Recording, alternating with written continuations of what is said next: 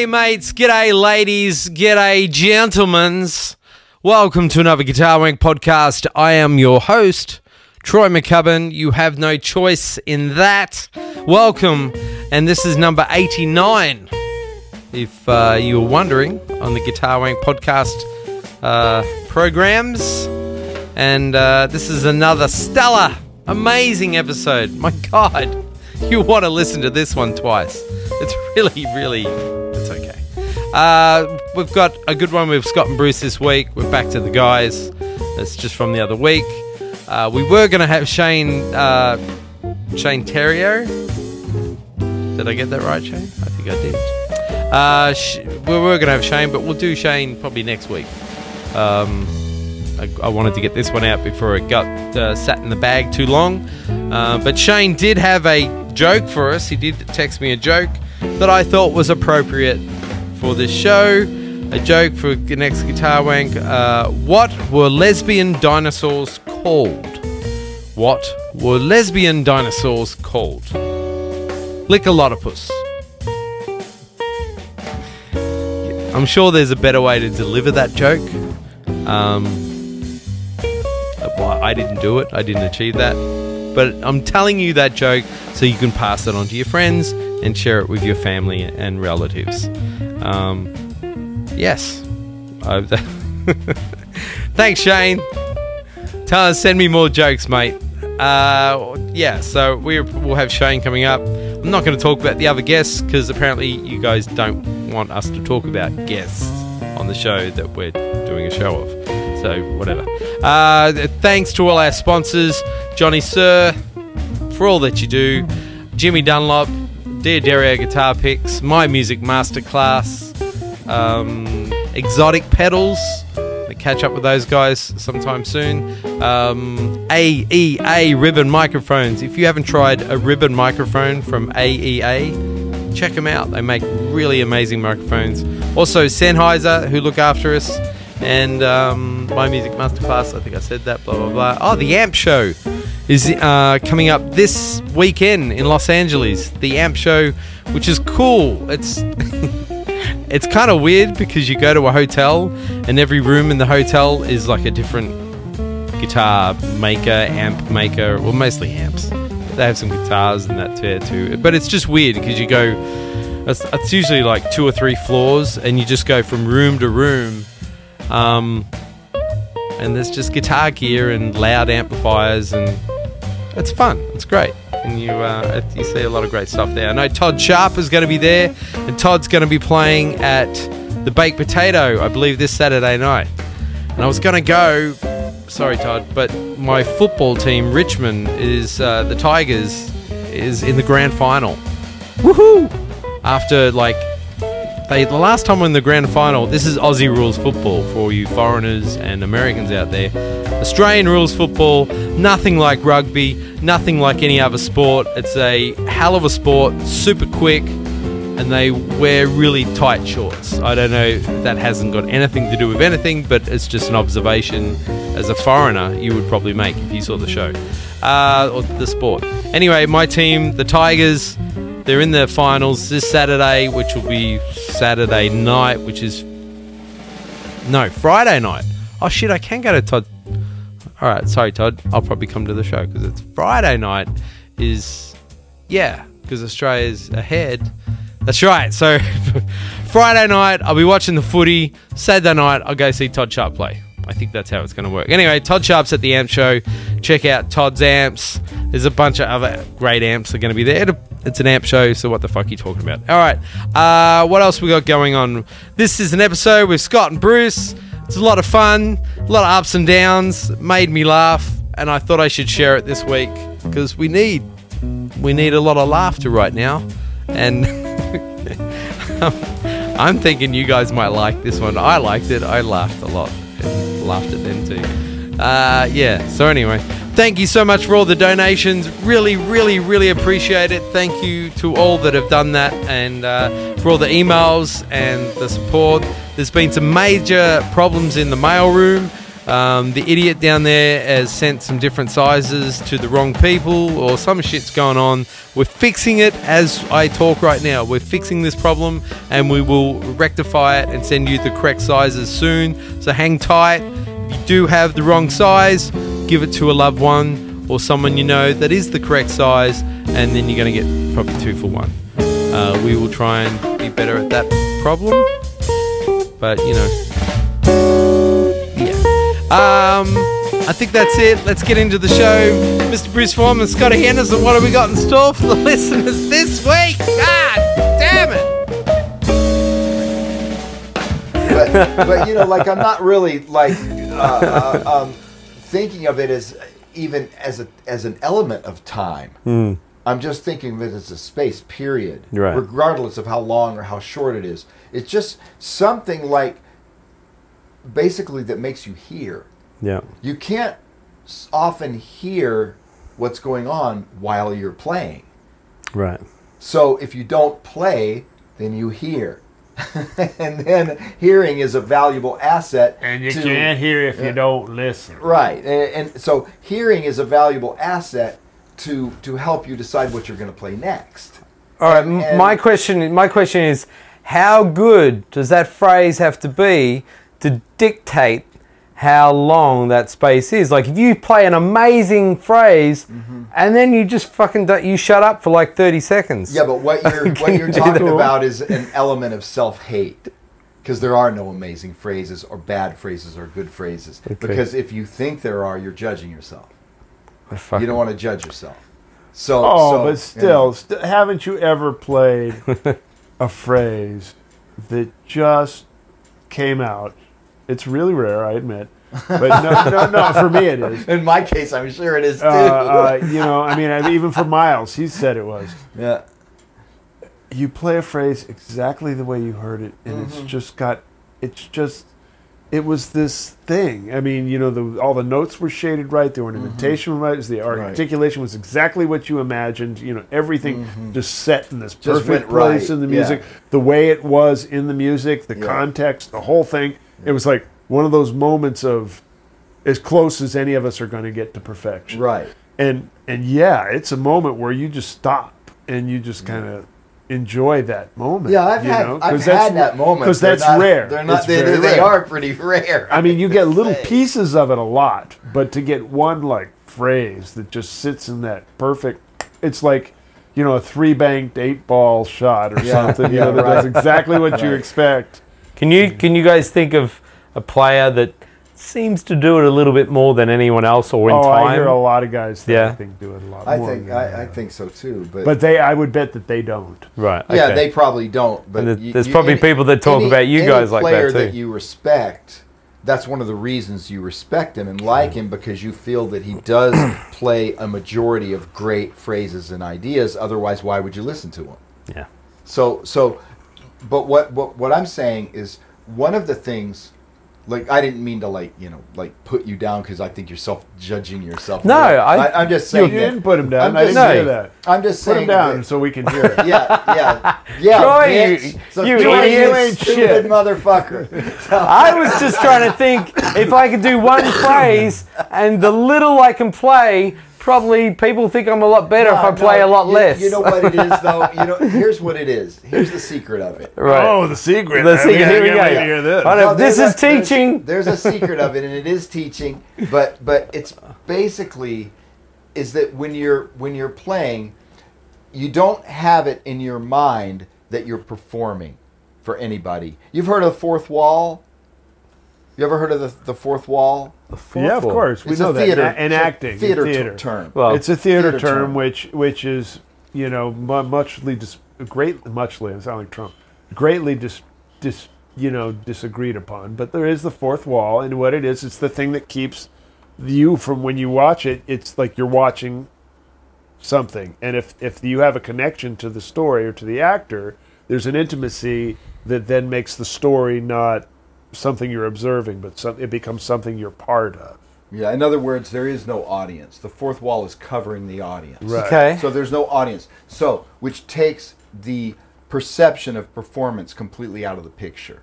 So you're no longer performing for anybody. you are participating in a group discussion or uh, bantering around of ideas. I dare to say we whatever. But hit you're the- doing that on the stage. So I dare to say on- we hit the fourth wall like pretty much all the time on the show. no, then, no, right? actually, quite the contrary. I think we break down the fourth wall. Uh, yeah. we we gave Just like Yeah. Shakespeare did. I Yeah. mean, you know, those asides that the Shakespearean actors do. Yep. When they're like, there's in the middle of a scene, and all of a sudden they talk to the audience and say like, "He's full of shit," you know that, and then they go back and do the thing.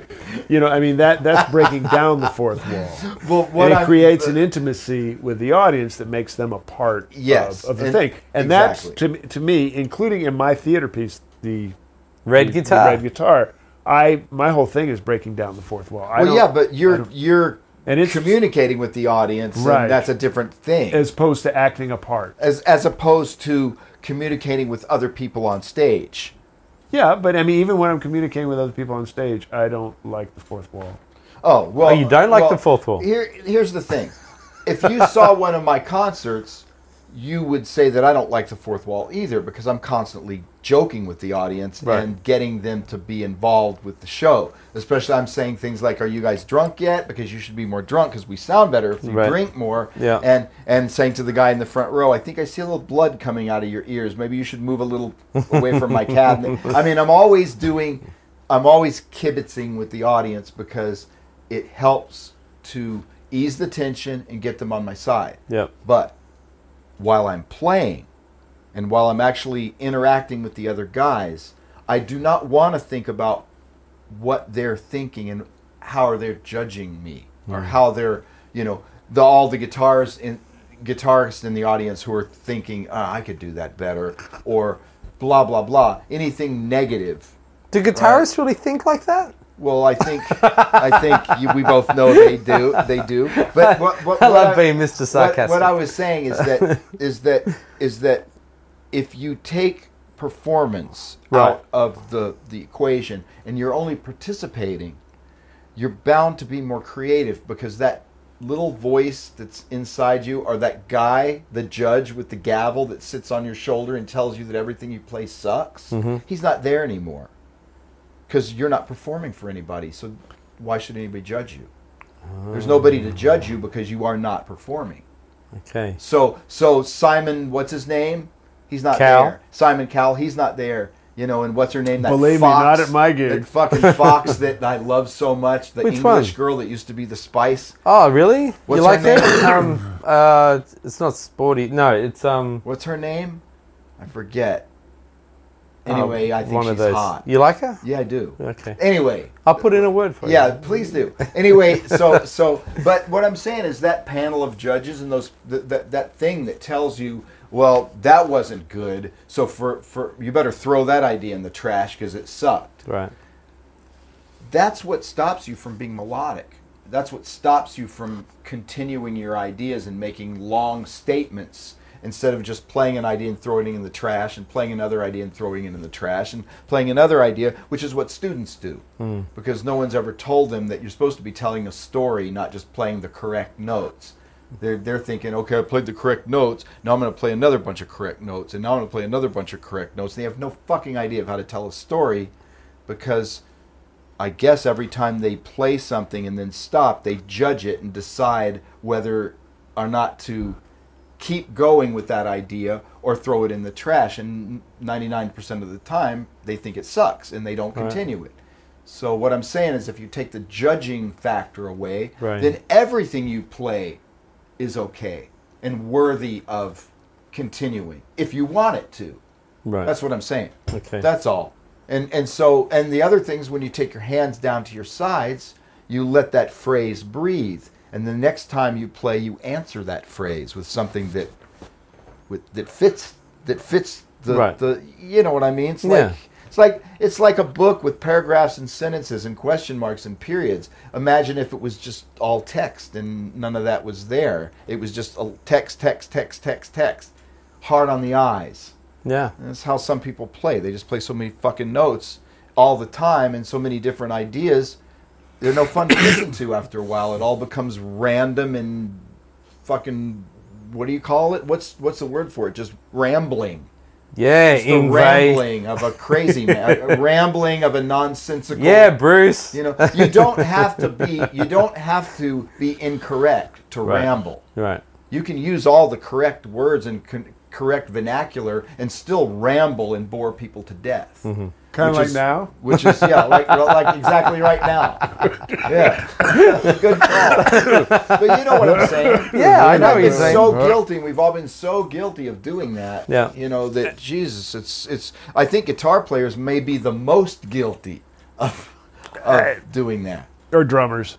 no, no, because we're we're like drummers in that way. We can play forever and not stop. That's first of all, we have the potential. Mm-hmm. We don't have to take that. a breath. Our chops don't give out, and we can take a breath. We don't have to take a breath. Well, we can press. I mean, there's a another lot. I mean, it's, it's different for everybody, and of course, Scott is hypersensitive to this because he's, you know, because he's guilty of it. Yeah. Boy, I'm hypersensitive to it. Well, Because I'm I'm also guilty of it. I'm also hypersensitive to it because I just came from a long tour of hearing myself play every night and trying to play better and figuring out ways that I can play better without actually having to be a different person. Like I mm-hmm. can't turn myself into Wes Montgomery, right? But I can think of like what are some of the things he did that make him really musical, and I can try to take on some of those characteristics if I or any guitar player. Right. And and I tend to think about guitar players who leave more space. I don't think about Yngwie. Right? How can I become more like Yngwie? I'm already too much like that. I'm already playing too many notes Right. for me to to I'm not saying that it's That's too right. many notes. You've got too many you got just as many consonants as he does too, in your name. Too many, too many notes. Too many notes can be a great thing at the right time. It's fine, you know. But it, you know what? Yngwie is one of those guys that he I love Yngwie. he's man. so he's, so a fucking good. Oh my god. He's a badass. He's a a- badass. I he'd He'd love be him. fun to have on the show just for the I love Of comedy course, I'd love to talk to that guy. Love He'd be him. But, amazing. I think um, he's fucking brilliant. Yeah. Uh, you know, to me, I I look at. I mean, I I couldn't agree more with what he says, and I'm, I think I'm going through the same thing. We all do. You know, just, especially as you get older. You know, and you've played a lot of stuff in your life. You know, you've played a lot, and so you know, then you start to kind of want to play the important stuff. You Right. know, rather than all the stuff. yeah. That's a good way to put it. And, That is and- a good but but I'll tell you, I mean, because I deal with this with young players, students, like he meant, he alluded to, and I think there's lots of issues pressuring it that has driven the music to that sort of valuation of that style of playing and that attitude about how that's how it goes. Uh, one of them is the hyper technicality of everything. You know, we got young people coming up, and they're the you know exponentially better than the generation before them. That's the way it's always been, and that's the way it will continue to be. And now we've got young players who are technically way beyond what we what our hot guys were at our at that equivalent age. It just happened because they had all the stuff that's happened since we were that age Yeah. to, to, to learn and just mm-hmm. get down. So there's that. So the valuation of that is that's that's like a skill now that's almost ex- expected and and the only thing that's honored. Second of all, the way the music is taught and conceived is that it's the details driving the effects, the function. You know, whereas the guys that they think that they're copying, they take the details. Well, he played this over this chord, he played this over this chord, he played this over this chord. This is what his lick was. This is what his lick was. You get enough of those together, and you just start stringing these things together, and you start to create this new kind of playing that has nothing really to do with the guys that they pulled the details from. It misses the point because you you know like I could take all the details, all the the parts of a car, and I wouldn't necessarily have a car to put together at the end. I'd have screws and bolts and nuts and brake brake rim or you know brake Yep. discs and all. So it's like. You know, like Charlie Parker two five licks now are what bebop has become in the minds of young people. So when they go to play, it's basically just reciting a bunch of shit Quoting. as fast as they can and connecting it all as best they can. But didn't you guys wall. start off doing no, wait that a minute, too? Wait a minute, I'm trying to Okay, explain sorry, something sorry. here. Don't interrupt me. I mean, I haven't talked very much yet. Uh, and so I'm just adding adding to how the music has become this way. Hmm. And, and of course, schools where we value information, you know, and then that's becomes this way. And people have lost the idea of context in music. In jazz, I have found that the, the stuff. I mean, they're even writing songs now where they'll have a chord, and the chord is just basically based on a scale. It's not really a chord that belongs in a cadence. They even call it non-functional harmony. That's the word for it, which pretty obviously means that there is no cadence, right? Right. Okay. And so this this mm, dominant seven, you know, a sus chord flat nine. Well, we know that's melodic minor. You know, we already know, you know, what. And there's other chords that relate to the harmonic minor, and the harmonic minor with the blah blah blah. You know, and the the locrian with the regular natural two. There's these chords. There's this whole litany of chords that relate to scales. That's their point on earth. They're not. They're not. Their point is not to take you from this chord to this chord to the next chord. Okay, so that's another part of the music that's become super important. Super important. And, and if you listen to the guys who play great, that's a big part of it. And so when you have these three issues, you know, the the the, the honoring of tech of chops, you know, and and the just the the wall to wall nature of things, you know, like the reciting of ideas constantly, and then the relating to a, a scale harmonically and not a progression, not a functional progression, mm-hmm. you naturally don't have context in a in the bigger picture. Because really what makes a melody good is sequential context. I mean, you, you, I defy you to sing any great song, and it'll become obvious like the second you start singing da da da da da da da da da da da da. Right? I mean, there's this whole thing, or you know, da da da ba ba da ba da be da da da ba ba da ba da. Guess what? Da da da. You know, I mean, there's a there's that's the way stories are told through music. Have been for centuries. This is our DNA. And so when we go to improvise and we don't honor any of that construction, we instead honor chops and honor, you know, like recitation of, of unrelated vocabulary. Car, fish, bicycle, green, puke. You know, they actually green and puke kind of work together. Uh, th- that was a bad. I, I made a mistake. You know what I'm saying? You get you get that kind of a thing, and then you know, and then you get this non-functional. There's whole idea is just to not have things relate to each other, and we're wondering why ideas don't relate. Well, he's saying play an idea, listen to it. Now, if you're in a group conversation, you play this idea, and it comes back to you, and you, you, you conceive of the idea that needs to be played. If you're playing by yourself, you play an idea. There's still an answer to that in a different way. And, and, and, and, and I'm not saying that's the only way music should play, uh, should be played. I'm saying it's an essential element of music that has, seems in jazz to have been discarded with the blues. That's my personal opinion. I'd have to And agree. I'd agree. I'd agree with him because it's not like he's saying that you have to play traditional jazz to be a jazz musician, and you have to play over traditional chord No. progressions. It's not anything about that. I know him well enough to know that's not what he means. But what he means is that when the when the story gets lost in favor of the technique, then you got a real problem.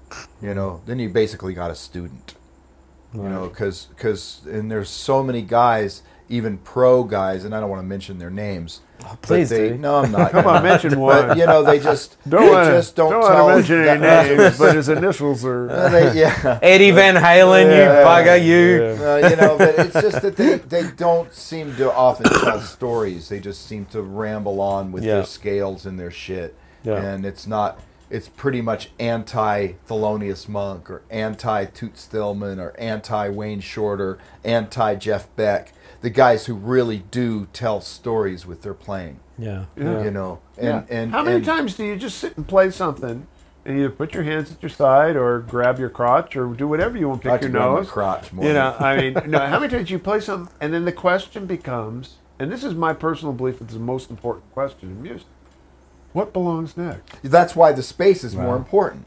Right. because the space gives you the time to think about what's the best thing to play next. Right. And when you don't give is- yourself any time, you're almost playing on a subconscious, like stupid You're level spitting where shit you're, out. All right, you're, you're but, just but spitting what if you like, give yourself fast as you space and nothing comes? That's what do you do then? Then that's Keep that's- listening. then, Keep yeah, yeah, listening. I You'll think- hear something. Yeah, you Okay. will. I mean, it's You will natural that hear you will something. hear something. Yeah. And and, You and you can also I have exercises for training to learn to listen to yourself because most people the truth is the reason they don't hear anything after they played something is they didn't even heard what they they didn't Played. even hear what they played. Is that on one of your videos? I don't know that it is. It might be. But there's it, even even when it's not about space, we've talked about this before, and we don't need to go back into it. But but even with really notey players, like say Eddie Van Halen, Eddie Van Halen came along, and not only did he have amazing technique, but he also plays really soulfully, and he's a good blues player, and he has a mm-hmm. lot of he, he, he knows how to put emotion into his And he also playing. created textural yeah, he's landscapes. got a he when yeah. he built his solos, it wasn't really in the classic sense of a melodic motif. no uh, a melodic motif story. His story was more like an eruption, a volcano, Yeah. and so it was like a certain amount of texture that was this amount of agitation that became this amount of agitation, that became this amount of. I mean, that's that's a physical story being Yeah, told. It's my- not necessarily in the melody harmony world that we're No, 'cause talking it's a about, different but it's world. still the same thing. But my point was that when people started to copy him, they often just copied his technique and didn't copy his ability to play a really soulful phrase or a or an emotional phrase or so, or get Or great Hendrix. tone. Look at what Hendrix happened to Hendrix. You know, it's the same kind of thing. You know, you, you see a lot of imitators, but you don't hear them imitating the right shit. I felt like Yeah. I posted something on Facebook today, yesterday, with Eddie and Sammy Hagar. And the reason why I posted it, I don't think I've watched something of Eddie's for a, a while. And I've seen a lot of players that, you know, play like Eddie or mm-hmm. copy stuff. And I was, it was just a short little video of Eddie actually playing. But I was so blown away at what he did. And it was so cool and amazing. And it just, so Eddie. I was like, fuck.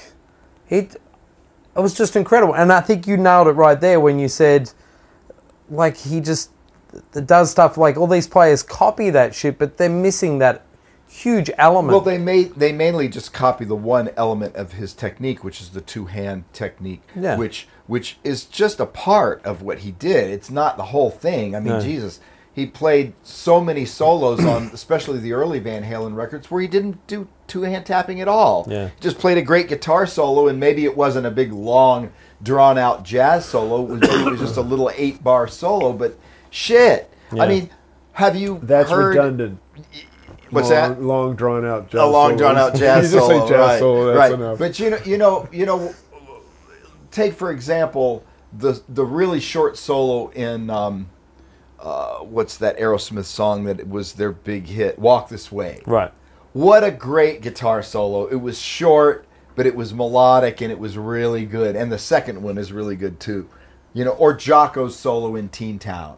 Really short, not much to it, but wow. You know, all the great notes, all the really important ones, all the cool phrases, they're all there and they're mm-hmm. really melodic and very singable and everybody remembers it. Yeah. So so you know when you even when you have a short time to play and, and it's not a big long solo, you can still call up that that melodic thing and you just can't go wrong. You nail it, you cannot go wrong. Well, Yeah. you know, yeah. I mean, this is an interesting thing that you know. I mean, I notice more in rock, but I wish was, it, it is true in jazz, but it's not as true. Um, you know, you got two kinds of rock solos basically. You got your melodic solo that when you hear the song, you know, there's an amazing solo that you actually sing along with Hotel words. California. or, or, or something, you know, George Harrison, you sing that solo. Right. I mean, everybody who sings that song sings the solo too. Mm-hmm. Yeah. You know, because I mean, it's a, it's, a, it's anthemic. You know, what I mean, it's so melodic, and it's just a piece of the, and there's thousands of those kinds of solos.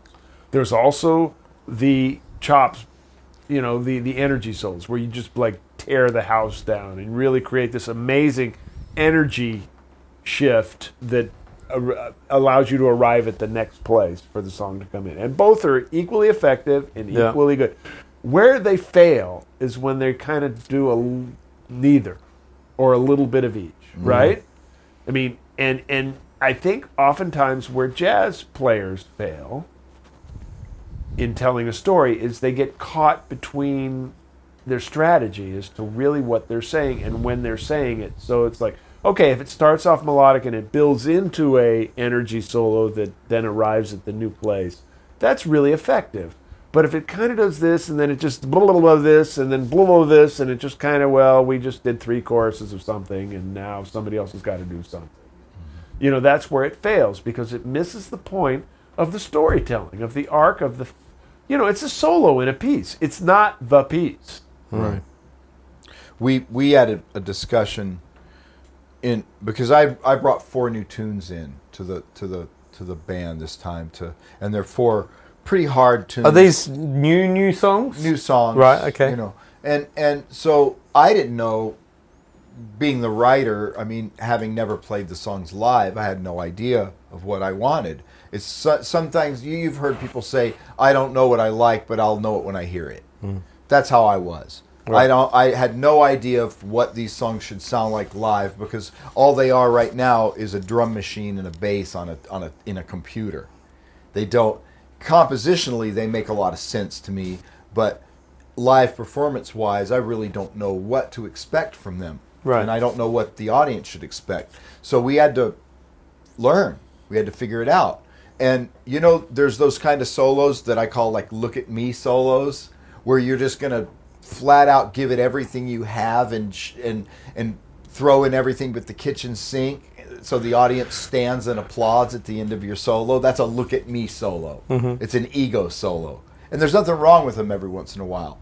But what I really hate is when I see bands and every single solo is an ego solo. That's solo. how Chick Corea's band was. Right. Hated it. Yeah. That's one of the reasons I hated playing with Chick Corea because every solo is an ego solo. The bass solo, the drum solo, the every keyboard solo. It starts off really soft and then it builds and it builds and it builds to this big orgasmic climax at the end. Oh, and God, I'm getting hot. I'm getting hot. I gotta- dated.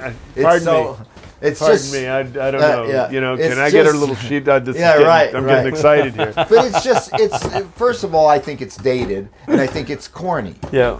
Uh, not maybe every once in a while. Not as corny as one of my solos, but pretty cool. It's it, it can be corny. Yeah. It can be. And especially if you just continually to do it all night all the long, time, it can yeah. be really corny. Yeah. So we had to figure out like, okay, which solos are just going to be like those weather report kind of solos where you don't really even know they're soloing. You can't really distinguish from the improvising from the structures of the of the melodies and stuff. All of a sudden, there's some melody, then there's some blowing, then some melody, and there's a, and no one is supposed to stand and clap after your solo. Hmm. It's that's not what the solo's for to get you applause. Yeah. Plus, You're- I I actually can I go on record here with a rant because I want to back. Yeah, let me here. just finish what I was No, going to say. no, no, we you know we got your point. No. But anyway, what, uh, to, to finish, what I was going to say is that to figure out during the course of a night and to plan a set is to is really important to how often in during the course of the night are you going to have those kind of solos that are supposed to initiate applause from the audience and fulfill the ego of the guy playing. You know, like throw the guy a bone, throw the bass player a bone because you want him to have a moment where everybody hears all the amazing shit that he can do and applaud it. So you give him that moment. Right. But you don't want to give him that moment in the middle of a song where it doesn't belong. Yeah. Fuck him, he's a bass player. boom, boom, boom, boom, boom, boom. Boom, boom, Jesus boom, boom. Christ. Root fifth, you know, root yeah, fifth. you start doing that, next thing you know, he's going to be calling subs on the gig at the last minute. You know it's going to happen. You get for $5 more, he's working for somebody else. You, you're going down that rabbit hole, you can Yeah. go by yourself. But you got you got my point. Basically, Not just- we got not your just point. Basic bass solos, but guitar solos as well. Now, But- my point. I want to hear. There was this. I hate, I go equivocally on record as hating applause.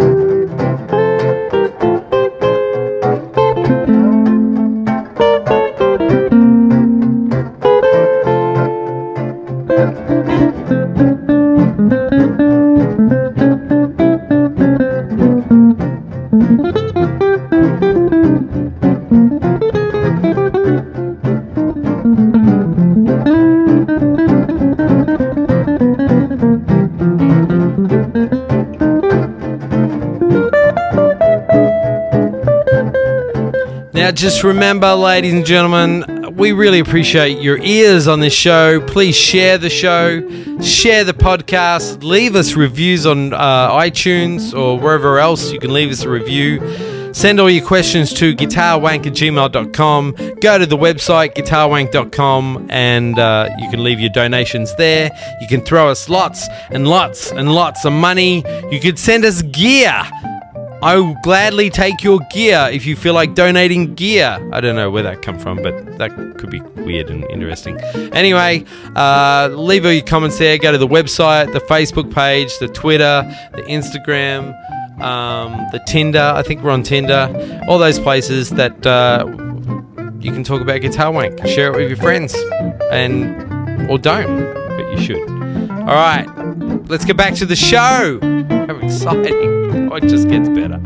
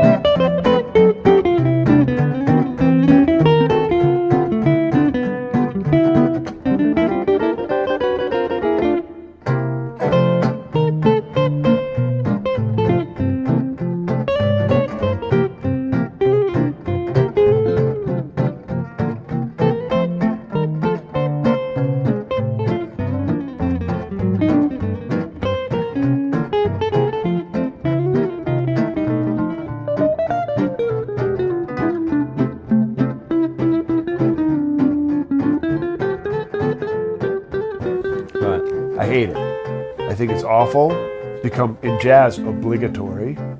So you know, a guy farts and pukes and shits on a tune, and he still gets a s- applause. love to see now, grant, do he doesn't. He doesn't get the applause that the guy who's better. You know what I mean? But the fact is, is you're right. The, the part of the guys play for those applause, and that's bullshit. That doesn't help the music. But more importantly, the thing about jazz that blows my mind, that's always been my favorite part of playing it and listening to it, is the transitions.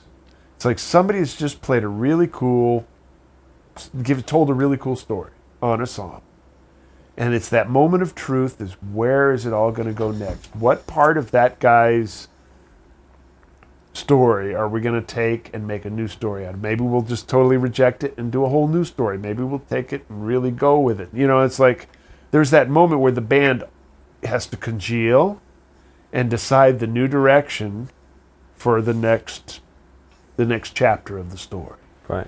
And that's obscured to a, to me as a listener.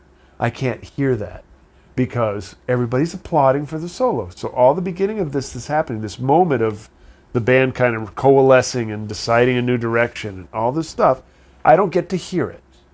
And even on the bandstand, when I know it's one of the most exciting moments of the music, if not the most exciting, uh, it also it, it's an interruptive energy, and I, it makes it difficult to hear and make decisions as to what to do because it's all of a sudden bacon's frying. You know what I mean? And so to me, I just wish everybody, and except for there are those momentary solos where I do, I just scream. And sometimes I scream in the middle, and sometimes I scream at the end because it's just so earth shatteringly, life changingly beautiful that I, I can't hold back. You know what I mean? But that's the only time I do it is when there's like been a, I mean, the, the, the combination of a grand slam and a soup and a touchdown at the same time, then Right. I'll go nuts. Yeah. You know, and I and I don't give a shit because I'm just literally in that musical, you know, orgasm. So that's cool. But you know, just the obligatory making noise at the end of everybody's solo is appreciating everybody. So fucking what? He It played does- solo. it was does his get a little annoying. It's like, do you do you go outside and like the mailman delivers the mail and you applaud him and then and then you get you get video to the, like you get to the supermarket and they check all your you know they And you they, just they, they, they, they, they write ring up your bill and you applaud them and then the guy bags them and you applaud them and then you know what I mean and you go and it's like Well, if the plumber puts your toilet in and you applaud, you know, that's actually more worthy of applause than most jazz solos, if you ask me. So I'm just saying that it's just gone, and that it has the effect of what Scott's talking about, which I really agree. But it also has another effect, which is me as a listener and player, it does obscure what I think is one of the most beautiful elements of the music. Well, let me let me talk for a second about how I fixed that because I I fixed that. Yeah, he plays most of our solos that don't get applause. yeah, that's easy. That's that's not hard for me to do at all. But I do fix that in, Okay. in when I because there are definitely some of the tunes, not all of them, but some of the tunes where I don't want people to applaud after the solo because it ruins the next part. Mm-hmm. So what I've done and what a lot of jazz players have done is the first part of my solo is actually composed. Maybe even the whole first chorus. Mm-hmm. When I play all blues, the first two choruses I play the same every single time I play the song. They're part of the composition. And my last half chorus is composed because it goes into the next yeah, part. but you, but you still get applause. I'm I there. do, but I do sometimes. Yeah, I always do. Yeah. But the thing is, but because it's a other- badass half. Well, it's a what? badass half chorus. No, you know what though? But I, All Blues was a bad example. There are other tunes where the end of the solo goes into something that continues in a way where no one would dare to applaud because they're too busy listening to it. Right. And it's it was composed that way because it's too soft and too important and people are still listening to it. They would never applaud and they never do. Right.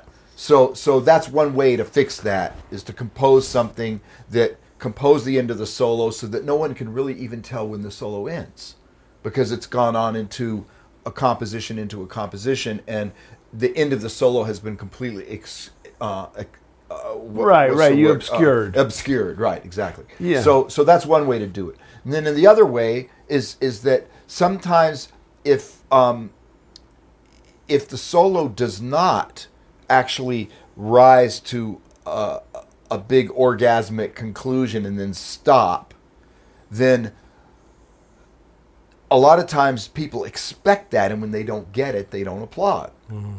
Another thing is is that some of my solos I want people to applaud and I want to give them the space to applaud because I think they need it because if they don't they feel like they're fucking inhibited and they're like oh god these guys are never going to let me clap Right. so like I'll end a solo and it ends with a big chord and I go like my end of my solo in And then he does this amazing goes- double back. Yeah, double back And he does the kind of thing in the Yeah. gymnastics Yeah. routine. And It's- everybody, it's the most everybody amazing. holds dis- up numbers. Yeah, it's the nine, eight, It's the amazing eight. dismount. Right, It's, you know, exactly. But really, it is a dismount because the solo ends with a huge big chord and then a soft chord and nothing. It's like the end of the tune. Right. And people always clap because, of course, they do. You've given them the opportunity to release that energy that they have that they appreciate it so they want to Right. release it i don't think they never should Oh, and I, did I say that? Yeah. I mean, I mean, at the end of a song is a great place to. No, Yeah, I've been to I mean, gigs. I've been to gigs for both of you you guys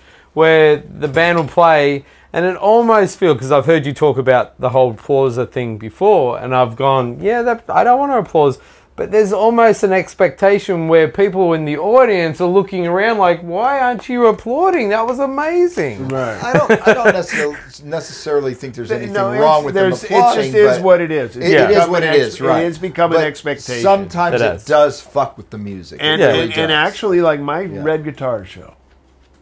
Okay, this is a whole different It's a element. good, good This is, a, you know, I mean, just saying this is a whole different thing because this really isn't a jazz concert performance, right? This is a theatrical performance that has jazz in it. right. And and I know that people exactly what Scott says. There, there's moments where people need to applaud. You know what I mean? They're they're used to it. There has been that you know so much training of them to to like you know the dog just jumped through the hoop. Oh great. Oh yeah, the monkey just rode the dog. Oh yeah, That sounds just like your show. the ele- the, ele- the elephant just breathed out of his nose. Boy, you know? he's really describing his show you know, and perfectly. so, no, wait a minute. So, so I know that there's a certain need. So, I, but at the Hmm. same time, in this show, I really don't want it because the, of now. just now the fucks with it, yeah. transitions, the story needs the the important transitions. If they get obscured, or if I break the mood, to break the fourth wall. Uh, by letting them applaud, that's a problem. So I had to pick times where they could applaud so that they can get their you know they can feel relaxed because I know it's a it's like a pent up tension like and when I first was doing the show I was kind of going through and not letting people applaud and people were telling me this is like it was a little hard you know it's okay I respect this is what the needs of the audience is because even though it's a theater piece it's still a music piece and so I'm kind of fusing worlds Fusing, together. I have to understand the needs of the audience you know and so but I purposely make it obvious like this is you know I play an ending that's a dismount of a sort of like tie a package up put a nice bow on it and hand it to you or like dinner is served Right. you know what I mean? And then they can applaud and I just kind of noodle until the applause is done and then I jump right back into the story. And that was a big learning thing for how to make that work and I'm still I don't I'm not saying I got it completely I'll never have it completely dialed in you know it's it's a work in progress it's jazz. But that what he's saying is so true is that yeah they need that and yet at the same time we need them to really hear the beautiful stuff. Yeah, you just for me, it's trying to figure out how to compose it into the music, where the appropriate time is always the appropriate time for Right, everything, right. for everything, not just and the you're applause. still leaving but- room for yeah. just the guy who's Yeah. like that was the most you know like one line you played was like the most amazing life shattering thing they ever heard you know and they're gonna like what you know i mean and that's beautiful there's nothing wrong with that You know, it's really funny. Like, there's a couple of times on this tour where people started applauding in the middle of my Yeah. solo because I guess I did something that they liked, and then they didn't applaud at the end of it. That's a sign And I that's going, wait a minute, I thought you were digging That- that- this. that's, a, that's a sign that you peaked too soon yeah, it's like I thought you guys were digging this. You know- no, I guess they did. you know my ex-wife used to do that yeah, lot. right. I think I had a premature orgasm. you know when we would start getting into it and she'd start applauding and it was like it was kind of but at the end she never did much you know, you know, a bass player, the bass player that I work with, Romain, he's got tons of chops. And when he gets into his super chop thing where he's really laying down, people always go nuts. Right. And then often, you know, that's not the end of his solo. He still has a little more to say past that, but usually that's where they applaud. Right. And then when he's done with the solo, they don't. then they don't applaud. And it's like, oh well, Uh, you know, you can't top yourself. You just Right. did that thing that you, You do, and too it, early. and it always just blows people's minds. Yep. But you can't end with it. Well but there's a but but but there's a pro again this is you know going back to our dis- original discussion wow it's amazing when segues work like this. But you know yeah you can do a stunt and people will applaud. Mm-hmm. But if you tell a story and they're following the story they know when to applaud.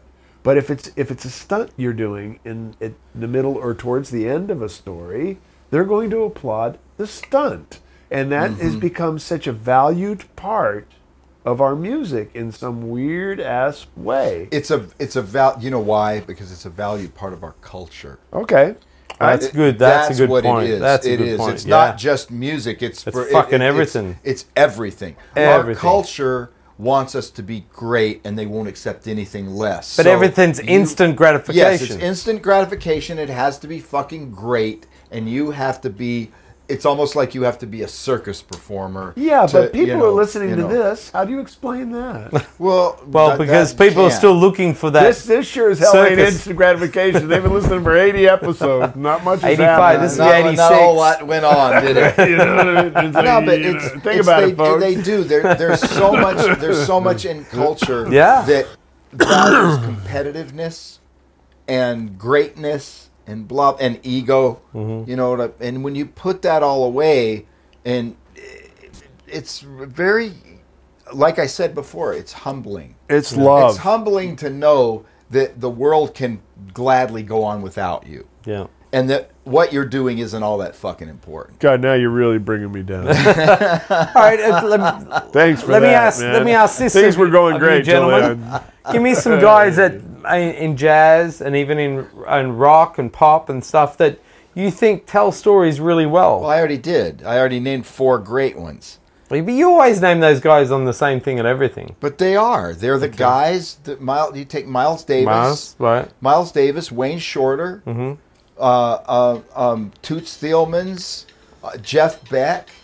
Uh, because I can name those composers, some of them that I would agree with, and some of them that I wouldn't. Because I am a big fan of Debussy. I, I hear it played at my house on a Debussy daily basis. feels. And and and Ravel, and Count Basie, and Duke Ellington, Right. and uh, Charles Mingus. Well, Count Basie wasn't really all that I- much of a composer. I- he was more of an arranger. I Right, mean, he, he exactly. compo- Well, you know, but but even so, yeah. I'd still put him up in everybody's everybody's because Well, what he know- brought to the music truly changed the world.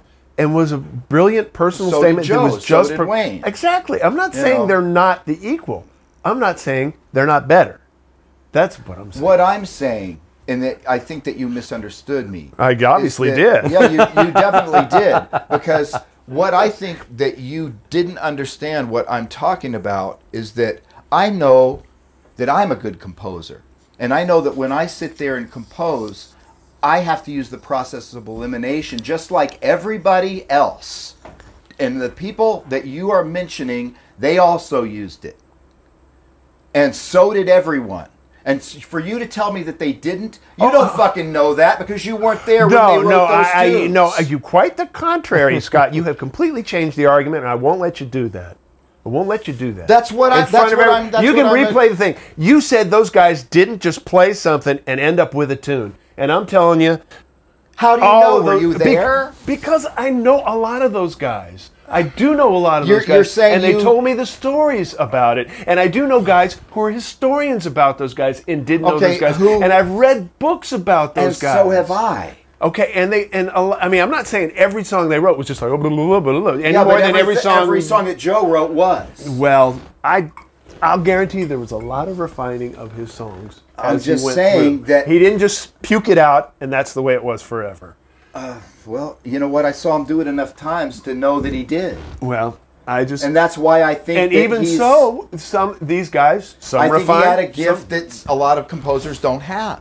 I'm not That's all I'm saying. he- That it, that's all I'm saying. I'm I'm not not, trying to saying his composing was better than other well, that sure sounds like what you said. No, I said that he was. Able I mean, did I to- misunderstand Yeah, you something did. here? You Uh, actually I- did. I if, wanna- and I- if you roll the tape back, you will hear you dis. Ah, No, McGregor and Mayweather. What a Uh, fight no, that I'm was. sorry. You will, no, you will hear I'm sorry, the no. point where you did, where let's you just move on because because uh, maybe I didn't misunderstand you, but what you said is and what I heard. I'm not a guy who doesn't understand English, and I heard what I heard. Well, so let's I- just agree. let me- okay, let now we understand each other. All right, let's move on. What I was talking done about. With this what I was talking about was someone's ability to improvise on the spot and be done with the compositional process. That's what I'm talking about, and I don't think you understood that because you seem to think that I'm saying I know that someone's I, I have talked. than I have talked know. to Benny Golson. I have mm-hmm. talked to Horace Silver, and Mm-hmm. they told me numerous times that's what their composed compositions were. Exactly. improvisations. Well, yeah, they came up with the thing, and it just fell out, and they had it, and it was done. Well, I'm not saying that that's impossible because I've done it myself. right. But I'm just saying that Joe did it every single fucking time, and Wayne didn't. Wayne is a guy who is not like that. Right, and he so- also wrote great compositions too. And you know, and, and, and if and if, if Joe were writing words, he wouldn't have been able to do No, it because he would have had to sit and think No, about. it. probably not. You know, so I mean, it's like what I think the value of the composition is the important thing. Of course. but everything starts with the germ of an idea. True. That comes to you in the moment. True. And you follow it. Yeah. And that is pretty much whether you can spit it all out like Birdland happened, or whether Mm-hmm. you know whether I'm sure Lady Be Good happened, or whether I'm sure you know like numerous of Horace's tunes happened.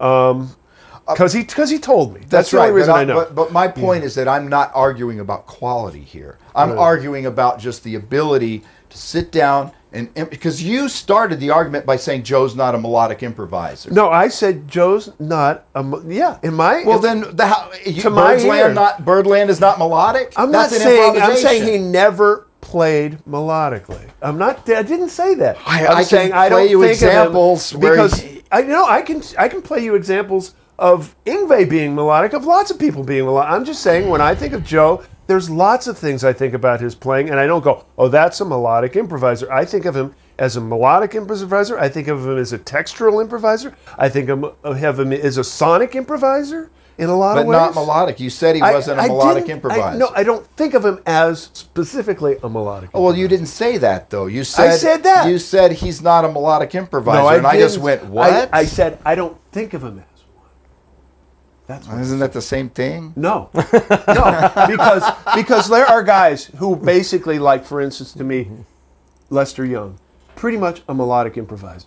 That's where it's all coming from. Uh-huh. Then you got a guy like Charlie Parker. He's a melodic improviser, but he's also a harmonic improviser. He's also a very textual improviser. So there's a lot of elements to his improvising. That's wh- so when I think of a melodic impro- improviser, I think of a guy like Chet Baker, who pretty much sits at home with the melody, and, and it's a melodic approach the entire time. It's not about uh-huh. texture. It's not about a lot of harmony. It's not about a lot of sonic. Okay, so. I- no, I understand. So you misunderstood I- me, I and I understand how you misunderstood me. I understand me. But that, that's yeah. what I'm saying. Okay. Well, that I, I see why I misunderstood.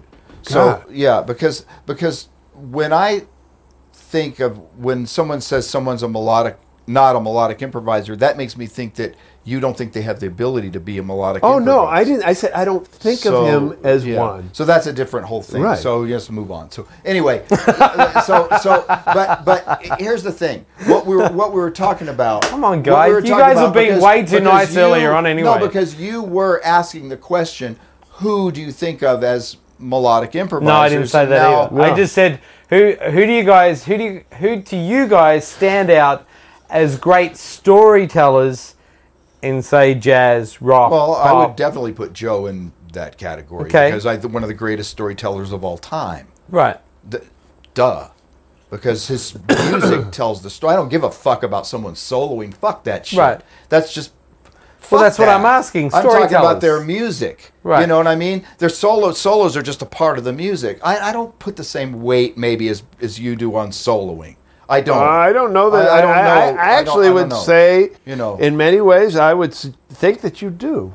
no, I, I don't actually. Well, because I've written a lot of songs that don't have solos. Yeah, in it. yeah, I know, but I mean, you know, I, I mean, and, eh, eh, like I love Led Zeppelin and I love their songs and their solos are usually like you know an eight bar solo and it's done and back to the song. I don't really. It's not enough of a part of the song to make it. Maybe- either- maybe you my question- you maybe the you know, I question mean- isn't I a mean, great you question. Speak for yourself because you're really missing the point with me. So just speak for yourself. But maybe the question isn't a great. Maybe that question isn't. No, I mean Isn't that a obviously, right I mean in, in for jazz and for music, you know, storytelling, you know, in ta- in terms of taking something and making something out of it, we have to pretty much start with Louis Armstrong. Okay. You know, I mean, he's the one who gave us this this opened this door for all of us to be here. Uh, he was brilliant at it. Um, he he did it on all levels. He did it vocally. He did it musically. A lot of his advanced harmony, like even the West End blues cadenza he played in the twenties, has a lot of what everybody in modern jazz is still playing. Has a lot of that vocabulary. He opened the door to all of that. So I mean, and he was an amazing storyteller, mostly because he was also a singer. But we, are you putting him in the realm of jazz or in music in general? Because Both. Albert King is Both, both, and I would right put Albert with King, him, of course. You know, and BB King, they're right Sure. there with him, and Sure, they have but I mean- to do with jazz. Right, but I'm just saying that even even those guys, the effect of Louis Armstrong on music in general, Yeah, was yeah, of course, huge. So, so, so, I mean that that will start there, and you just start building the tree from there. From in my and I'm sure there are guys before Louis Armstrong, you know, that I'm just not as aware of that I should be. I mean, uh, but um, you start there, and you just start building the tree, and everybody. That's our responsibility.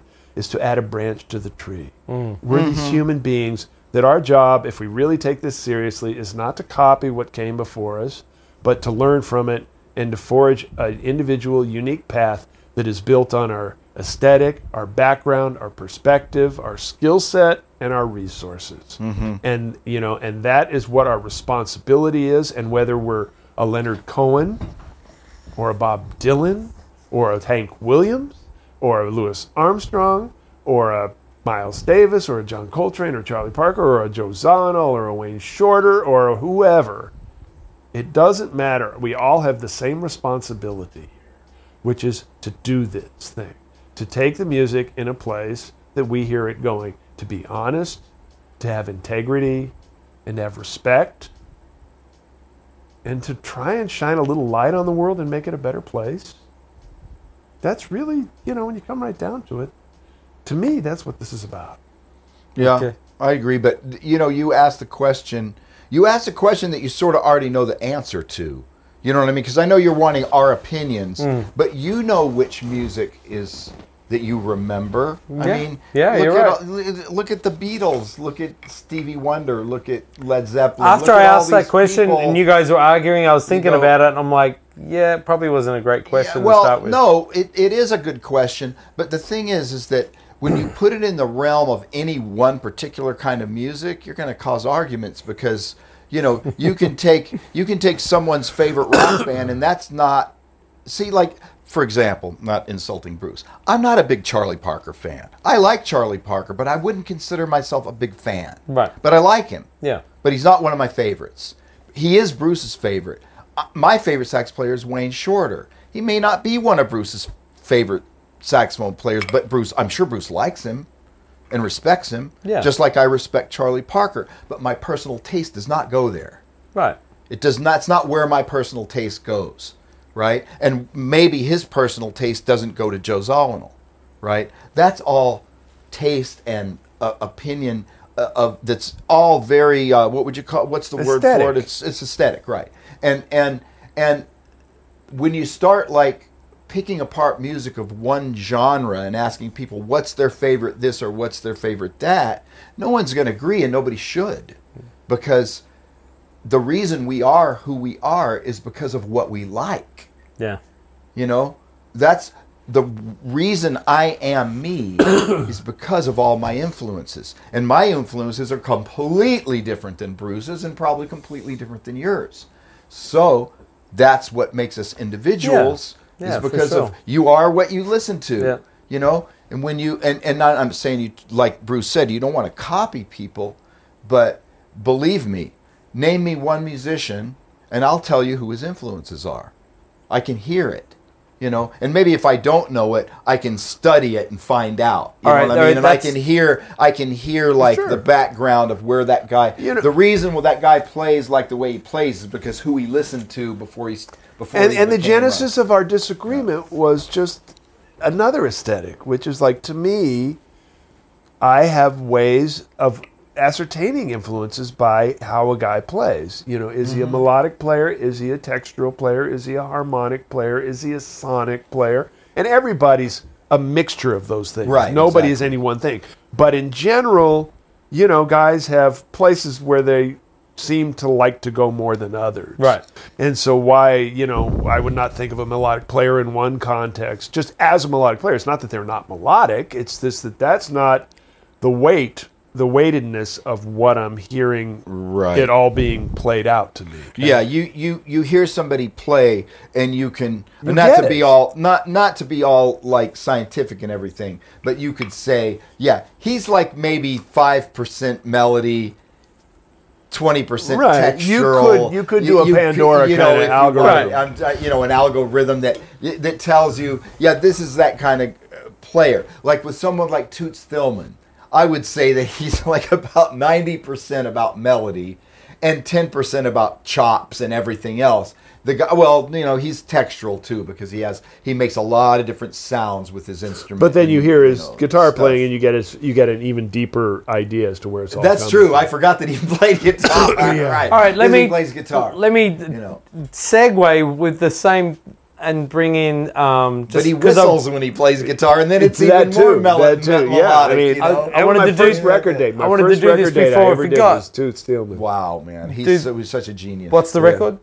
I don't even know if it's out. It's probably Oh. out. It's me. It was a trio. Me and Buster Williams and Toots Thielemans. he was such a a. I was uh, like 18. you know, he was such an incredibly uh, melodic. Not just his playing, but him as a person. was like a, He's- an elf or an imp yeah, or well, a spirit. Yeah, I would call him like Santa Claus. A spirit. kinda. Yeah, You yeah. know what I mean? You know, he was like Tinkerbell I or saw a, a, male of his, version of a Tinkerbell. lot of his Wow. Concerts, and I I never saw anybody as sweet to the audience and just who was so genuine, Yeah. like like. You know that none of that fucking grandiose bullshit, none of that look at me shit, none of that applause. But a big part, a big part of his ego, thing was also you know? sonic. You know, like Yeah. the way he used the sound of the harmonica. And you even if you listen to his whistling and his guitar playing, there's that element in there too.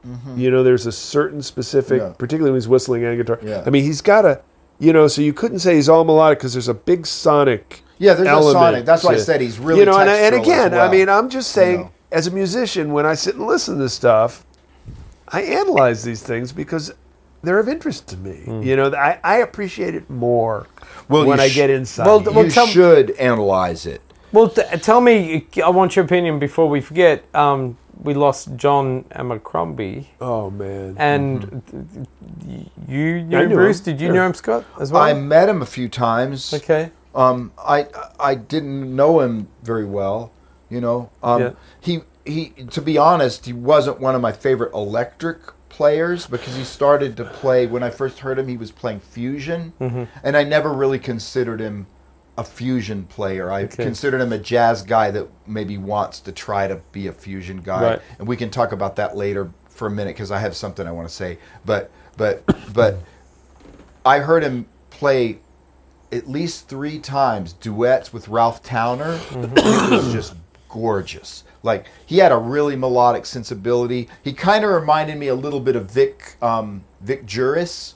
You know, Yeah. Um, he kind of had a, really melodic, beautiful, and he always had like he was always varying his sounds. He always had a pedals, and he was always using different sounds and stuff like that. So he wasn't like a traditional guy at all no, but his forte was playing more of a clean style than a distortion style because I wasn't really crazy about when he was when he first came on the scene he was a distortion player and I was like ah this, is not my thing but then later when he started making jazz records and he was playing clean and he was especially in these duets with Ralph Towner wow just there's truly a Gorgeous, great record that needs to be in every jazz guitar. Which- which one is that? Uh, it was the Timeless record. oh yeah timeless that's a with Jan Hammer and Jack man. DeJohnette. Great record. A really, he Yeah. they really, you know, just like I mean, with the organ trio, the way Larry Goldings and Mm-hmm. Peter Bernstein has, they redefined a, a traditional,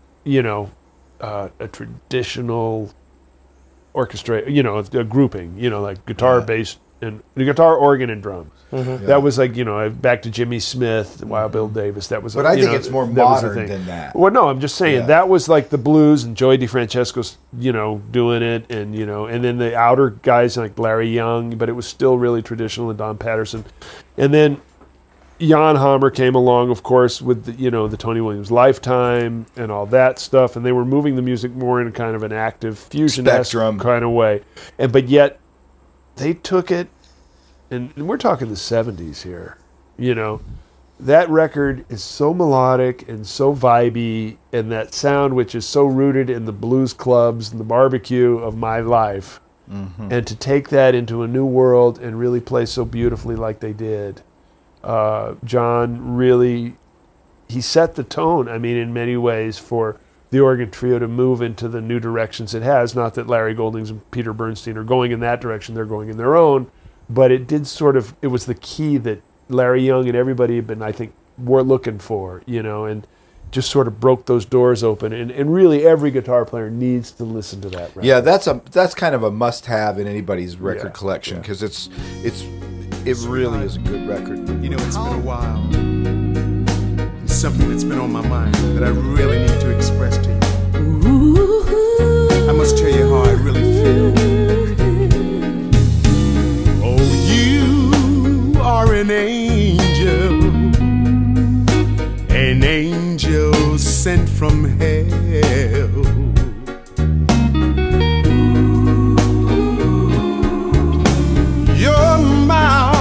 like a sailor Cheap cosmetics smell.